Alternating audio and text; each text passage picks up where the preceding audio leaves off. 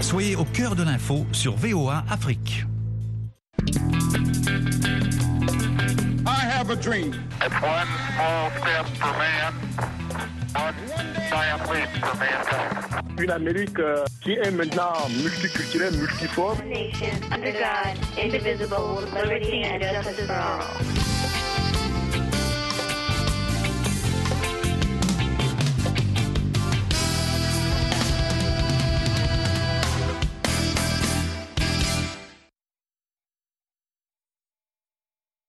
Dans L'Amérique et Vous, édition de ce vendredi 28 juillet 2023. Vous êtes sur VOA Afrique. Nous émettons depuis Washington DC, la capitale fédérale des États-Unis. Ce soir, nous parlons de la décision du président Joe Biden de créer un mémorial en l'honneur d'Emmett Till. Il s'agit d'un adolescent noir victime d'un assassinat raciste en 1955, devenu figure posthume du mouvement des droits civiques aux États-Unis. Flashback sur la vie d'Emmett Till, le contexte de son assassinat, enjeux et perspectives liés à la construction annoncée de son mémorial. Nous analysons tout cela avec nos invités. Nous aurons Mohamed Mbodj, professeur d'histoire au Manhattanville College de New York, Dennis Beaver, avocat et chroniqueur judiciaire basé en Californie, et puis Joseph Mitterrand-Fa, avocat basé à Silver Spring dans le Maryland. Nous les retrouvons dans quelques instants.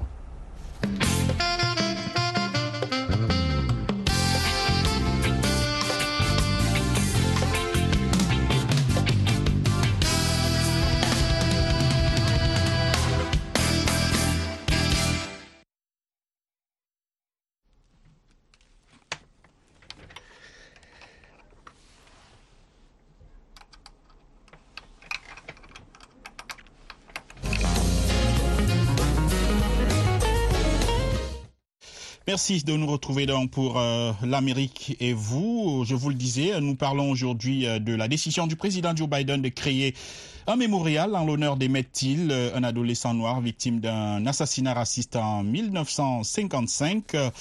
Nous en parlons avec Mohamed Mbodj, professeur d'histoire au Manhattanville College de New York.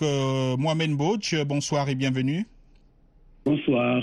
Merci de participer à cette émission. Alors, on commence avec vous, l'historien. Pouvez-vous nous rappeler qui était Emmett Till et dans quel contexte il a été assassiné? Emmett Till était un garçon de 14 ans qui a visité donc, sa famille dans le sud, dans le Mississippi. Il était originaire de Chicago et où il vivait avec sa mère. Excusez-moi. Et donc, durant les grandes vacances, il est allé visiter sa famille, une pratique qu'on connaît dans toutes les sociétés du monde. Et ce qui s'est passé, c'est qu'il semblerait qu'il soit entré dans un délit, ou en tout cas une petite boutique, où il a trouvé une jeune dame blanche et il aurait sifflé d'admiration, disons excité, ou en tout cas... c'est ce qu'on raconte pour manifester son admiration pour cette jeune dame blanche. Quelques jours après, donc, le mari de cette femme et son frère, je crois, et une autre personne l'ont kidnappé, l'ont torturé, l'ont tué, l'ont abandonné, et son corps a été retrouvé quelques jours plus tard. Voilà donc le contexte brutal dans lequel ce jeune homme de 14 ans a été tué, simplement parce qu'il aurait sifflé, et ce n'est même pas prouvé d'ailleurs, parce qu'il aurait sifflé après une jeune dame blanche. Merci beaucoup, professeur Mohamed Mbodj. On va retrouver Dennis Beaver, qui est journaliste et chroniqueur judiciaire en Californie. Dennis Beaver, bonsoir et bienvenue. Bonjour, de Californie. De Californie, voilà. Donc, vous venez certainement d'écouter l'historien Mohamed Mbodj planter le décor, nous dire qui était Emmett Till et dans quel contexte il a été assassiné. Pour vous, comment expliquer le fait qu'Emmett Till soit devenu un acteur dans l'histoire des revendications des droits civiques aux États-Unis? Et parce que ça montre... disons la haine des Blancs contre les Noirs dans le Sud, et un système judiciaire qui était tout à fait bizarre, Ah, c'est tellement triste. Ce jeune homme, qu'est-ce qu'il a fait? Il n'a rien fait. Même la dame a dit, des années plus tard, il n'a rien fait. Mmh. Il faut dire effectivement que Emmett Till est décédé dans un contexte particulièrement horrible.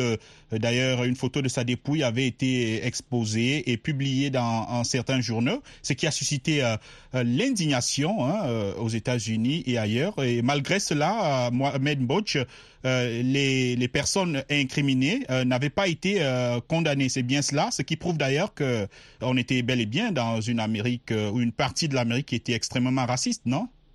Oui, tout à fait. À cette époque, le Mississippi, certainement, devrait avoir un minimum de 35 à 40% de Noirs, mais le jury était exclusivement blanc, et donc qui ont rapidement délibéré et acquitté de tout crime.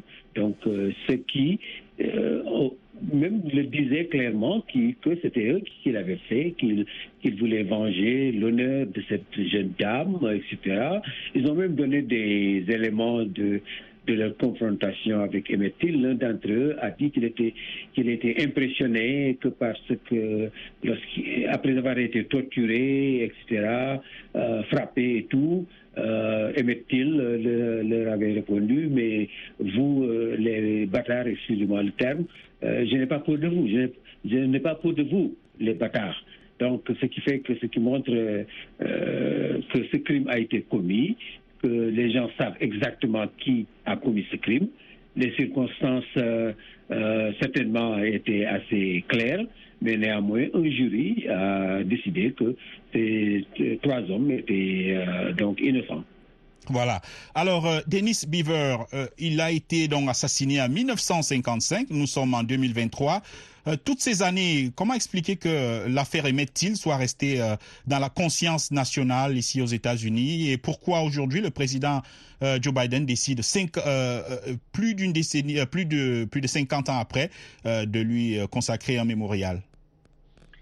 Ce jeune homme a été vraiment important dans le mouvement des droits des Noirs en Amérique. Mais peut-être je suis un peu cynique, mais à l'heure actuelle, avec Biden, c'est quelque chose de politique. Hein. Il cherche des voix, donc il achète des voix avec ce qu'il fait maintenant. Donc je suis peut-être un peu trop cynique, mais c'est ce qui se passe, à mon avis. Mohamed Mbodj, vous pensez que la décision du président Biden a des visées électoralistes? Mohamed Mbodj? Le tollé dans le sud avec le nouveau curriculum de la Floride, avec beaucoup de lois qui sont passées ici ou là pour restreindre le droit de vote, non seulement des Noirs, mais des jeunes d'une manière générale, les primo-votants comme on les appelle, et donc en créant une sorte de réverbération autour de la figure jeune de Emmett Till, Biden va attirer l'attention des Noirs, attirer l'attention des mères de famille, attirer l'attention des jeunes gens, et attirer l'attention d'une manière générale sur la violence du racisme, et sans le dire ouvertement, mais en disant qu'effectivement, avec l'accroissement très important des incidents racistes aux États-Unis, pour dire mais peut-être que beaucoup de choses n'ont pas changé, et nous, les démocrates, ou moi, Biden, je vous donne la garantie que je vais faire quelque chose. Donc, il y a bien un message politique, sans aucun doute. Bon, et puis ensuite, le succès du film, bien entendu, donc consacré à sa mère, ou en tout cas qui a été tourné autour du caractère de sa mère, donc a certainement aussi porté cette vague pour essayer de reconstruire cette histoire que beaucoup de gens aux États-Unis ne veulent pas voir. Et comme le dit DeSantis en Floride, on ne doit pas incommoder les jeunes blancs en leur faisant comprendre que peut-être les blancs avaient commis des crimes horribles contre les Noirs, mais maintenant tout ça c'est passé, c'est terminé. Même la Cour suprême a dit qu'il n'y a plus de racisme vraiment qui compte aux États-Unis, donc on ne doit pas se souvenir de ce genre de choses. Biden dit non, souvenons-nous-en et votons dans ce contexte-là. Effectivement, il faut dire que la proclamation de Joe Biden intervient alors que le gouverneur de Floride, Ron DeSantis, qui est candidat à l'investiture républicaine pour la présidentielle de 2024, est accusé de vouloir minimiser certains aspects racistes de l'histoire des États-Unis dans les manuels scolaires de son histoire. Il a même déclaré que l'esclavage avait bénéficié sur certains aspects aux esclaves eux-mêmes. Alors, Dennis Beaver, vous pensez que le racisme est une question qui pourra peser sur l'élection présidentielle de 2024 ? Peut-être, mais le racisme a toujours existé dans ce pays et va toujours exister. On ne peut rien faire vraiment pour changer ça. Il y a des gens qui sont tellement contre les Noirs, qui sont tellement racistes également. Et il y a des Noirs qui sont tellement racistes contre les Blancs. Au lieu de voir un pays qui, comment dire, le melting pot, où tout le monde s'entend, les différences entre les races, entre le racisme et la haine est pire, mais vraiment pire, à mon avis, en Amérique à l'heure actuelle. Vous reconnaissez que la haine est vraiment pire, Dennis Beaver. Comment est-ce que cette haine raciale, ce racisme, comment se manifeste-t-il au quotidien? Ça se voit d'une manière cachée, hein, et pas forcément ouvert. Mais au lieu d'engager quelqu'un qui est noir, on préfère souvent, ça dépend évidemment de la boîte, de l'employeur, quelqu'un blanc. Évidemment, la loi dit non, tu peux pas faire ça. Mais quand même, ça existe. Et depuis, disons, plus de 40 ans que j'exerce comme avocat, à mon avis, c'est quelque chose qui est devenu beaucoup plus pire à l'heure actuelle qu'il y a 40 ans. Alors, on va retrouver Mohamed Mbodj. Dennis Beaver reconnaît que le racisme continue à exister dans l'Amérique aujourd'hui, même s'il est parfois diffus. Vous, qu'est-ce que vous en pensez? Vous pensez que le racisme est quelque chose qui est diffus, ou alors il y a des groupes, par exemple, qui ne se cachent pas et qui mènent des actions ouvertement racistes?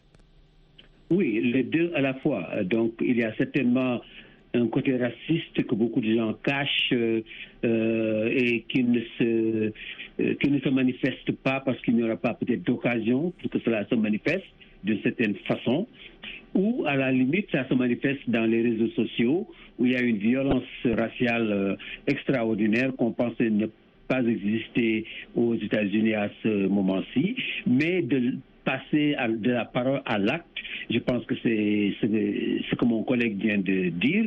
C'est un peu là où c'est très préoccupant, où certains pensent qu'en fait, s'ils ont le droit de dire certaines choses, ils ont bien le droit d'agir en fonction de ce qu'ils ont dit. Donc, la violence verbale raciale se traduit de plus en plus en une violence physique, mais aussi, disons, dans la continuité de certaines politiques qui fondamentalement peut-être appartiennent au système capitaliste qui met en avant les profits et qui font que certains groupes n'étant pas jugés aptes à produire autant ou à consommer autant ou à investir autant vont être laissés sur la rade.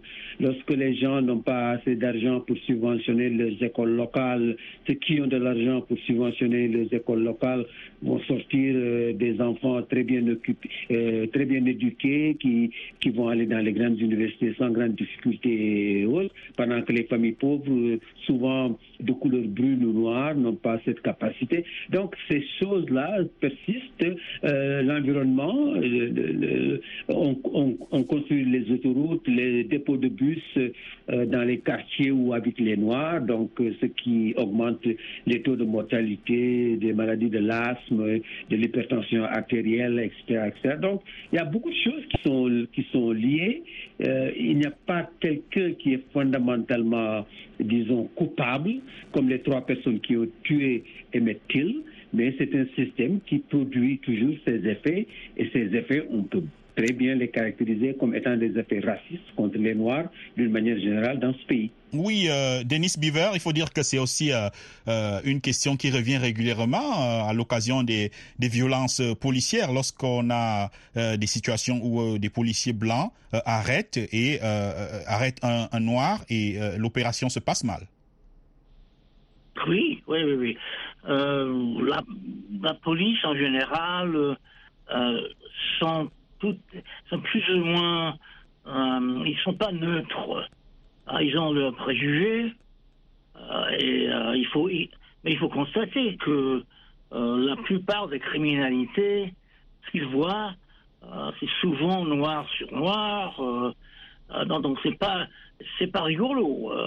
Donc ça explique peut-être leur façon d'agir avec leur arme à feu trop vite.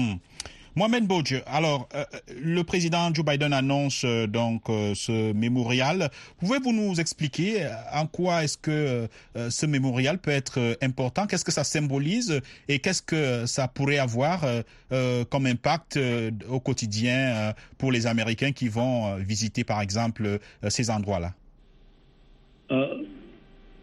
Impact au quotidien, c'est un peu trop dire, mais c'est certes une symbolique qui va avoir de la publicité en un moment où la campagne pour les élections présidentielles a débuté. Donc ça va être un objet de nouvelles, de couverture médiatique, et surtout que ça c'est seulement l'annonce de ce qui va être fait, ce qui fait que d'ici les élections certainement on aura l'occasion d'inaugurer des choses ici ou là, et donc de montrer que le gouvernement de Biden reconnaît les torts de l'histoire américaine et essayer de les adresser, mais en même temps de distribuer un message d'espoir et aussi de mobiliser, comme j'ai dit, ces catégories qui se retrouvent dans l'histoire d'Emmett Till, les mères, les femmes, les jeunes qui vont avoir le droit de vote, etc. Parce que ce sont ces gens-là qui, en majorité, ont permis à Biden de gagner et qui permettent aux démocrates d'être compétitifs dans les élections américaines.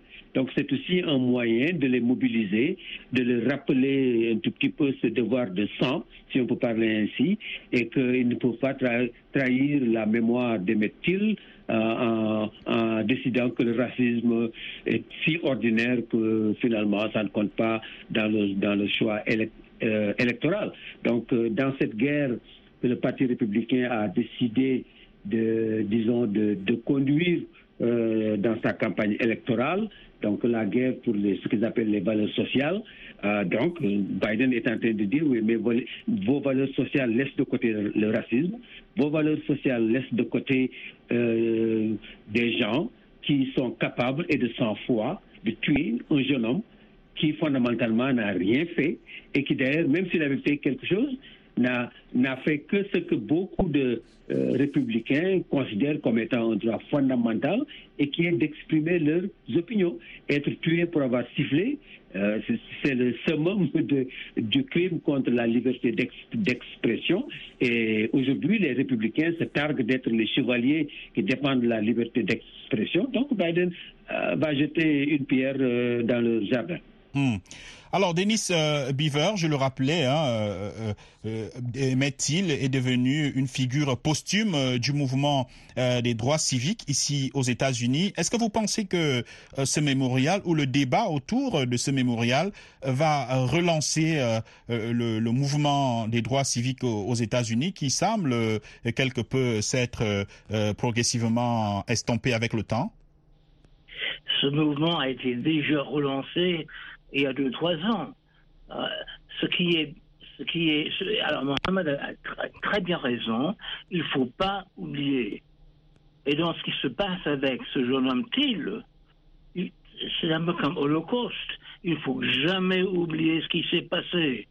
Il ne faut pas oublier ce qui s'est passé avec les Noirs, l'histoire de l'esclavage et tout ça en Amérique.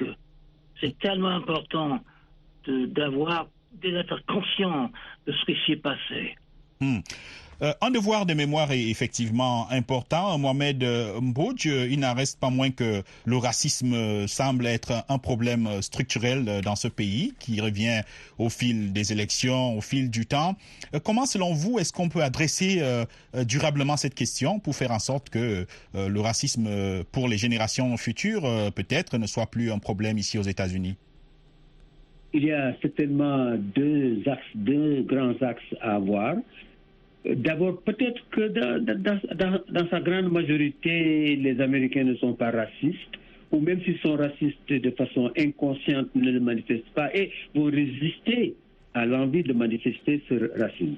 Et faire en sorte que ces gens-là votent du côté démocrate, se mobilisent pour s'opposer à ceux qui sont ouvertement, visiblement et veulent actionner un racisme à travers les cours de justice, à travers les législatures des États du Sud, etc. etc. Donc, ce droit de vote, les élections, je pense que d'une manière générale, certains observateurs disent que c'est par là que va passer la résistance contre l'érosion des droits civiques. Les électeurs vont se prononcer et dire non, nous tenons quand même à ce que ce minimum de droits civiques qui a été plus ou moins renforcé et systématisé dans les années 50 et au début des années 60 reste en grande partie, malgré ce que dit la Cour suprême, malgré ce que dit les législatures de certains États du Sud. Et l'autre front, c'est bien entendu toujours le front éducationnel et là, faire en sorte que non seulement l'éducation soit égale pour tous, c'est-à-dire que les mêmes sommes d'argent soient investies sur les élèves noirs comme sur les élèves blancs, que les mêmes opportunités soient offertes partout, que l'intégration existe de façon dynamique et compréhensive, et de ne pas créer des ghettos, de ne pas créer des systèmes où, à l'intérieur des villes, comme à New York, il y a des quartiers où tous les élèves des écoles sont des Noirs, et de l'autre côté, il y a des quartiers où la quasi-totalité des élèves de ces écoles, il y a un très faible pourcentage de Noirs. Mettre fin à ces choses, à cette sorte d'autodiscrimination, créer à l'intérieur de l'éducation et faire en sorte que l'éducation, aussi dans son contenu, dans le curriculum, puisse prendre le contre-pied de ce qui est en train de se faire en Floride et faire en sorte qu'effectivement, la vraie histoire, telle qui s'est vraiment passée, même si elle est très moche, même si elle n'est pas très reluisante, comme l'assassinat d'un garçon de 14 ans par 3 grands gaillards, simplement parce qu'il a sifflé, mais que cette histoire-là reste, qu'elle soit enseignée et que les gens se rendent compte qu'effectivement, il y a une trajectoire qui fait que les Noirs américains ne sont pas portés de la même manière sur cette trajectoire de devenir d'être américain que les homologues blancs. Dennis Beaver, vous qui êtes avocat et chroniqueur judiciaire, il y a peut-être sur le plan juridique quelque chose à faire, non, pour aider à combattre durablement le problème du racisme ici aux États-Unis? Alors, tu sais, on a un tas de lois. Une loi ne va rien changer. Il faut que les gens pensent d'une manière différente. Donc tu peux écrire n'importe combien de lois que tu veux, ça va rien changer. C'est au niveau d'individus qui pensent, qui veut croire qu'être raciste contre les Noirs, contre n'importe qui, c'est pas une bonne chose. Mais ça commence avec moi. Est-ce que je suis raciste? Est-ce que je regarde quelqu'un et uniquement la couleur de sa peau me dit quelque chose? Alors, c'est ça le problème.